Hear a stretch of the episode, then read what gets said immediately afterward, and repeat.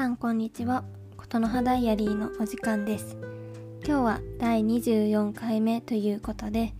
私とフェミニズムの関わりについてお話ししていきたいと思います。それでは行きましょう。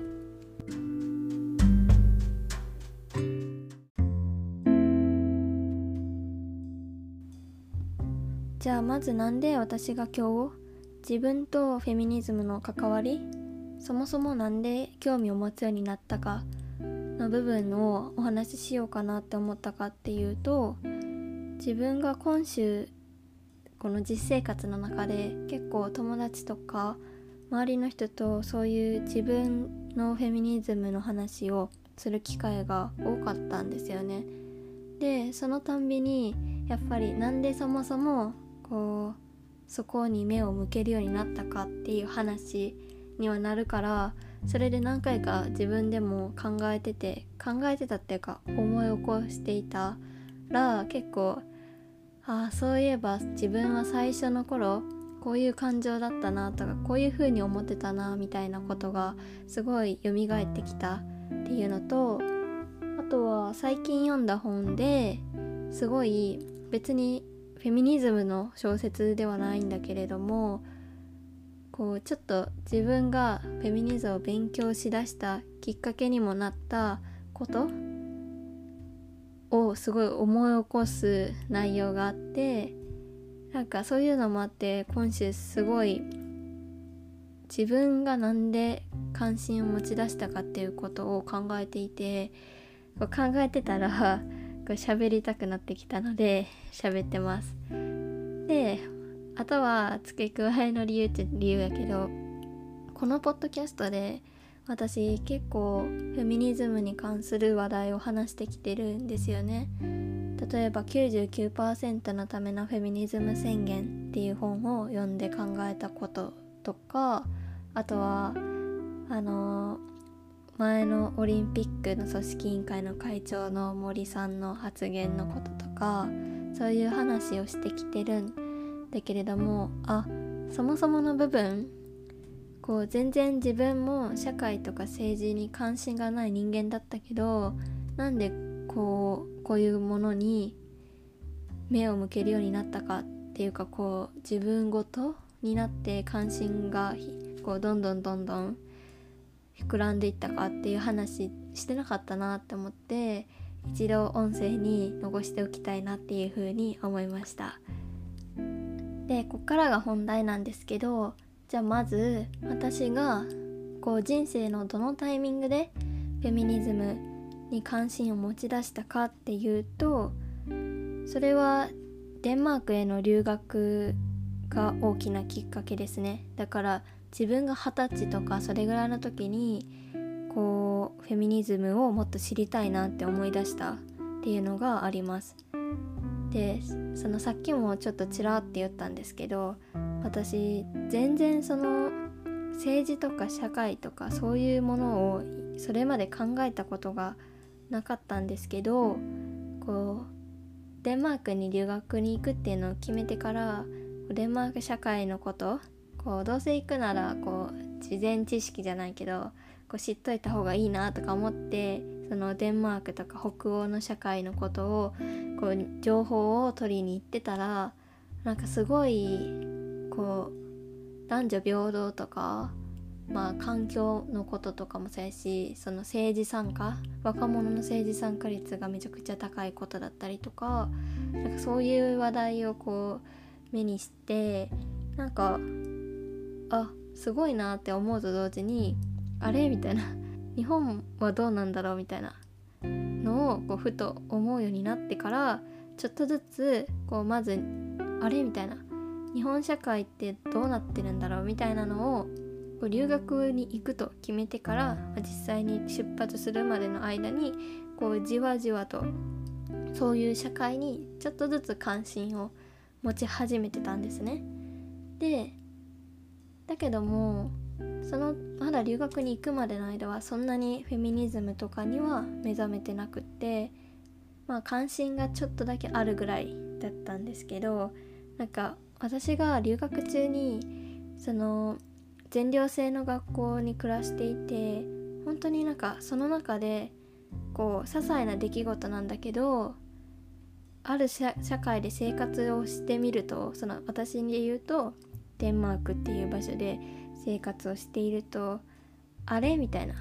ちょっと待てよと。日本ではこう当たり前すぎて認識もしてなかったんだけどっていうかその私は別に日本で女性として生きてきてすごい理不尽なこととか何ていうの？すんごい差別なんかめっちゃ迫害されるみたいなとかもう明らかな差別みたいなのを受けてきたとは思ってなかった。だけれどもなんか些細なことでめちゃくちゃいっぱいおかしなことってあったんじゃない？みたいな。なんかあれみたいな。過去のあれとかあれとか。あれなんかおかしくないかな？みたいな。のがこうふつふつと気づきだした。っていうのがすごい自分がフェミニズムに関心を持つようになった流れなんですね。でじゃあ具体的にこう私がデンマークでの生活を通してどういうデンマークの生活のどういう点からこう日本のことを考え出したかっていうと、まあ、たくさんあるうちの、まあ、いくつかまずパーって例を挙げたいんですけど例えばその望んでもいない性的な視線を浴びるっていうことがないこと。これは具体的に言ったら私たちの学校は全寮制だからそのトイレとかシャワーとかもめちゃくちゃあるんですけど校内の6割ぐらいのそのバスルームトイレとシャワー室がユニセックスだったんですよね。つまり性別で分かれてないと。シャワーを浴びるところは個室なんだけど着替えるとこは全然こうオープンっていうかなんか個室の前に壁に板がついててそこで着替えるみたいなそこに荷物を置いて着替えるみたいな感じで全然そのユニセックスのバスルームを使えばなんだろう裸で異性その裸で全然異性とこんにちはみたいなことはありえる環境だったりとかそのデンマークの人って真冬でもこう海に飛び込んだりするんですよね。寒中水泳をめっちゃするんですよ。で、まあ、結構それ自体がびっくりしたけどなんかそこがびっくりなポイント？じゃなくって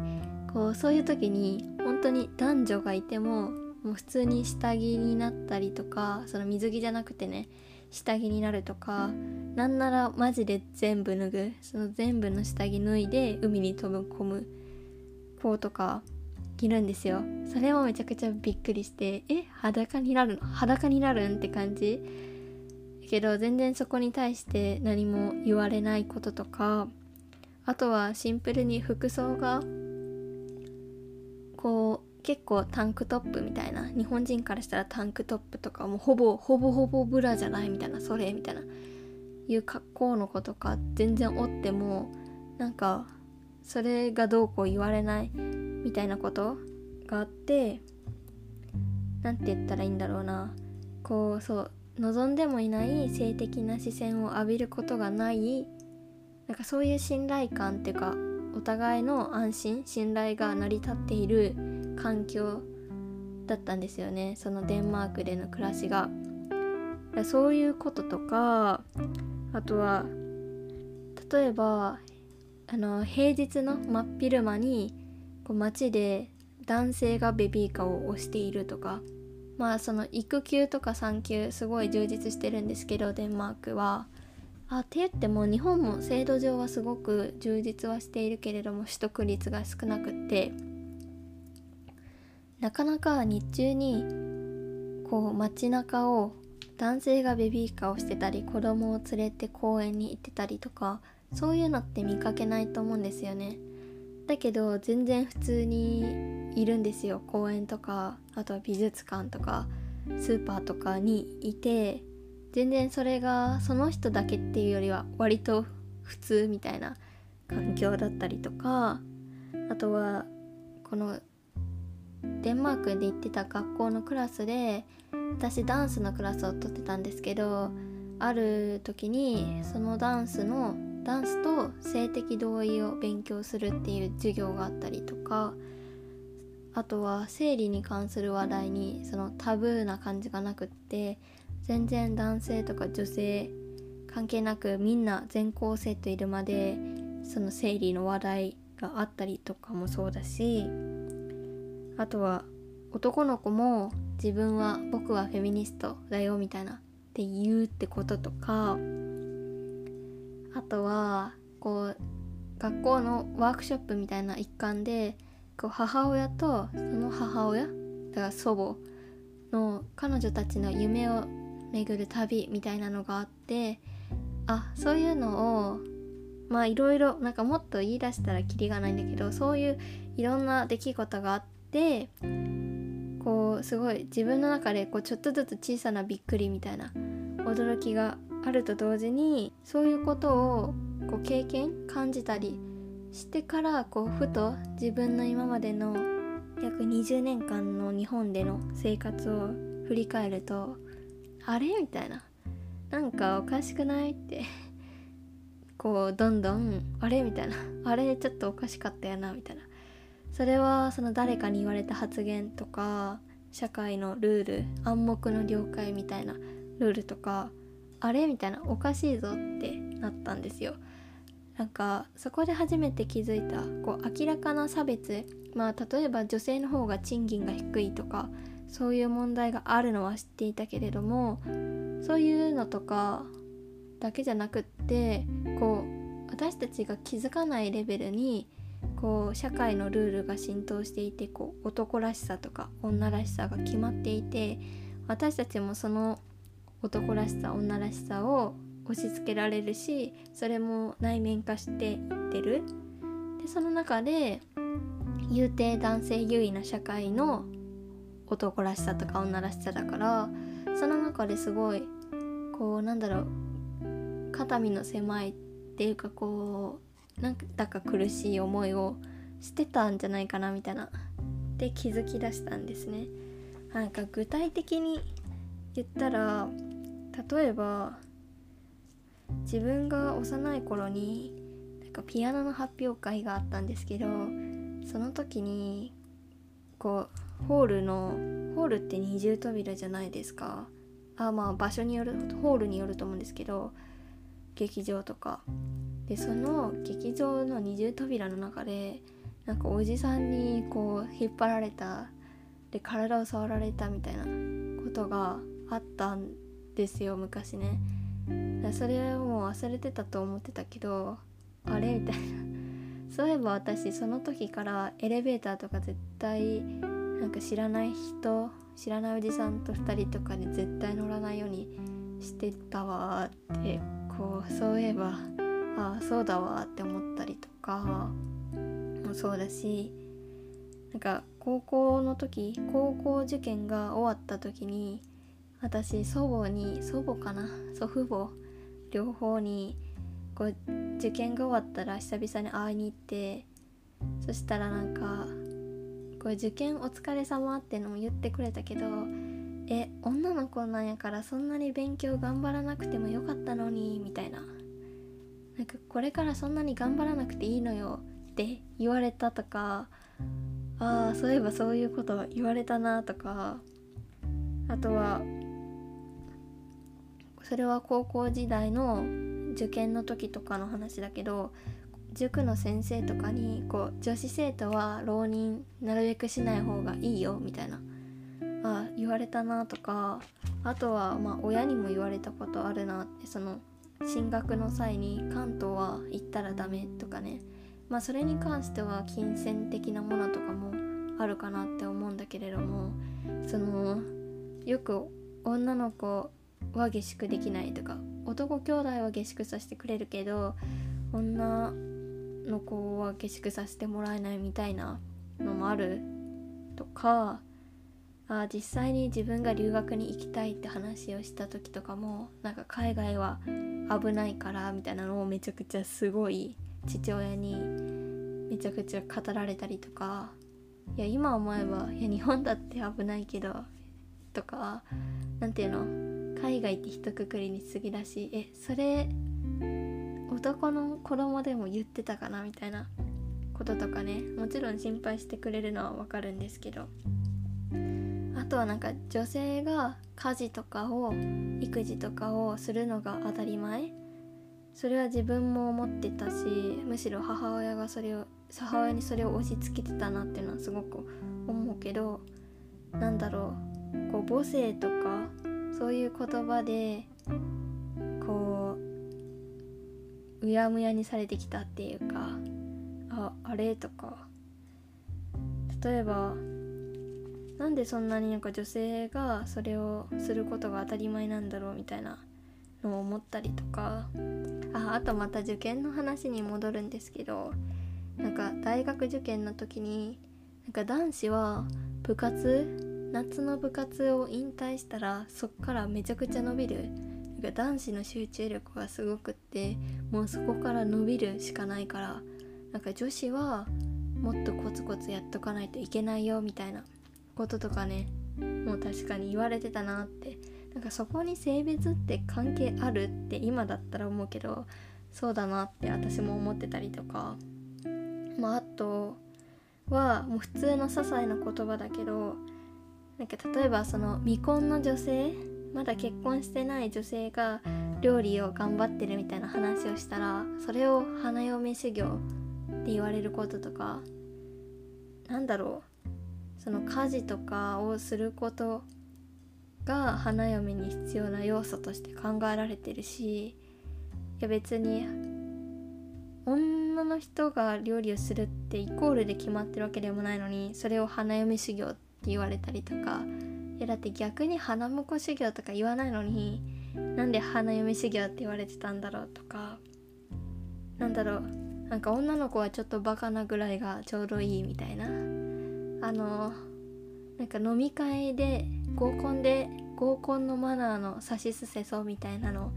一時期あったじゃないですか。何だったっけな。あのささすがしなんだっけ？知らなかった。す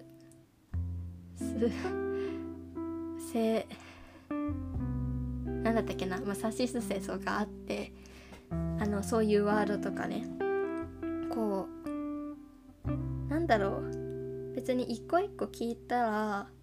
それそれって別に差別じゃなくないとか思うかもしれない。あとはその時間に会うとか例えばその性被害に遭うとかでも例えばその女の子がすごいなんだろう結構露出セクシーな服を着てたらえだってそっちだって誘ってたんじゃない？みたいな。とかそんな格好してたらしょうがないんじゃない？みたいな。それは仕方ないよみたいな。そんな短いスカート履いてたらとかあったなみたいな。そういう発言聞いたことあるわとか。なんかそういう感じでこうふつふつと本当にあれみたいな。あの時そう言われたなみたいな。おかしくないみたいな。を後になって気づいたんですよね。何て言うかな。こう本当にその当時はそれがおかしいと思ってなかったしそれが当たり前すぎて別にそういうもんだと思ってた。けれどもなんか一度もうちょっともう日本よりはこう男女平等が進んだ社会に暮らしてるとそういうのがない環境で過ごしてみるとあれみたいなそのおかしいことそれは是正されるべきっていうか男女平等とかを求めるなら今振り返ったようなことはおかしなことなんじゃないかなって思ったりとかねしたんですよ。で何て言うかこうなんか例えば何か被害を受けた時とか自分が自分が受けた時もそうだし周りの誰かが受けた時にこう自分もそうだし誰かもに対してもこう責めてしまうみたいなことはあったなって思ったしあとはなんかそのしんどい時例えば性被害に遭うとかの時にどうしたらいいかとか何も知らなかったしなんかなんだろう自分主体で生きるじゃないけどもっと自分の意見を主張していいみたいなことを知らなかったなとかこう見た目なんか美白脱毛ダイエットみたいなこうなるべきみたいなのがすごくあってその中で自分も体型とかなんだろうなんか脱毛とかすごいあれって高校卒業した途端に脱毛行きたすぎて親に行かせてって言ったんだけど私。いや別になんか今思えばねそんなに必死になることなかったけどなんか広告とかを見てて早く脱毛したいってずっと思ってたこととかでも別にするかしないかは自由だからそれはそれでいいんですけどなんか広告にそう思わされてたなって今は思ったりそのやっぱり将来の可能性を低く見積もられるじゃないけどこう女の子だからみたいなことを言われることでこう潜在的に自分もそう思ってたみたいなことたくさんあるなって思ったんですよね。でなんだろううんでそれって一度おかしいと気づいたらなんかああ変えたいなってこう留学の留学生活をしててすごく思ったんですよね。特にその留学してから日本に帰ってきて最初すごい逆カルチャーショックみたいなのがあってすごいなんか、まあ、コロナ禍であんまり出かけることもなかったからそんなにあれだけどなんか街の広告とか見るのもめちゃくちゃ嫌だったしなんかテレビとか見てもなんか誰かの体型をいじるとかバカにするとかなんか女性がそのアシスタントなんだろう MC はちょっとおじさんとかで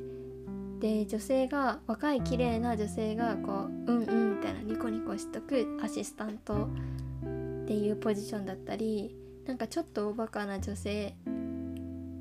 がなんかものを言うみたいなのがあったりとか。ああなんかそういうのを無意識的に私たちもこう吸収してきたんだなって思ったんですよ。でこういうようなこう些細な気づき些細な気づきっていうかこうデンマークでの生活を通してこうもうちょっと女性として生きやすい環境で暮らして初めてああ今まで気づいてなかったけどこう認識してなかっただけでこうちょっとおかしなことってたくさんあったなって気づく体験をこう毎日っていうかこう日々の暮らしの中でしていってこうじょもっとなんかこう自分を守るためじゃないけどもっと生きやすい社会にするためとかそれこそ過去の私がその時は何も感じてなかったかもしれないけど実は苦しかったみたいなことに今気づいてなんかもっと自分を守るっていうかいたわるために知識が欲しいって思い出してこうフェミニズムを積極的になんか勉強っていうかそういう本を読んだりとか自分も何か声を上げるっていうことを知らしたなってこう改めて振り返ると思いますね。これが私のそのまず最初のフェミニズムとの関わり方かなって思います。でそう。留学中にあった母と祖母の夢をたどる旅っていうなんかワークショップがあってそれがめちゃくちゃ面白かったしそれは結構私の中でもこの母世代のその女性の人生を考えるきっかけになった出来事だったたんですけどそれに関してはちょっと今話も長くなってきたから次のエピソードで話したいと思います。はい。最後まで聞いてくださってありがとうございます。えっとエピソードの概要欄かプロフィールのところにもえっと感想 Google フォームでお便りみたいな送れるようになってるんでもし何かメッセージとかあなた自身の話？何が何か今までにこういうことを経験したとかそういうのでもいいし何かあれば是非ともメッセージくれたらすごく嬉しいです。はいそれでは今日もありがとうございます。また次回お会いしましょう。さよなら。